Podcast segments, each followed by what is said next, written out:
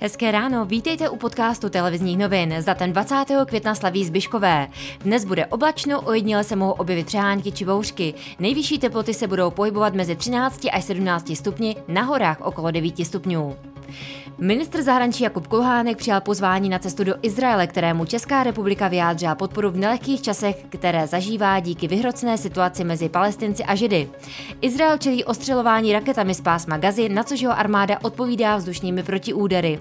V izraelských městech dochází ke střetu mezi radikálními Židy a radikálními Araby. Konflikt vypukl po několika denních střetech mezi izraelskou policií a Palestinci v Jeruzalémě. Situace je nejvážnější za poslední roky.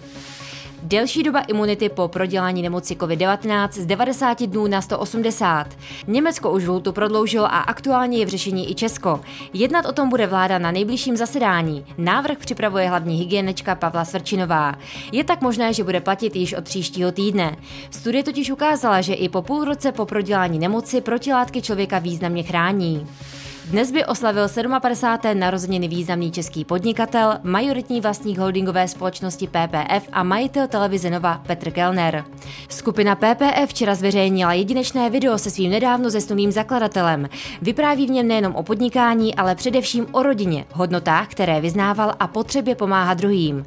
Jeho osobní rozhovor najdete stejně jako další informace na webu TNCZ.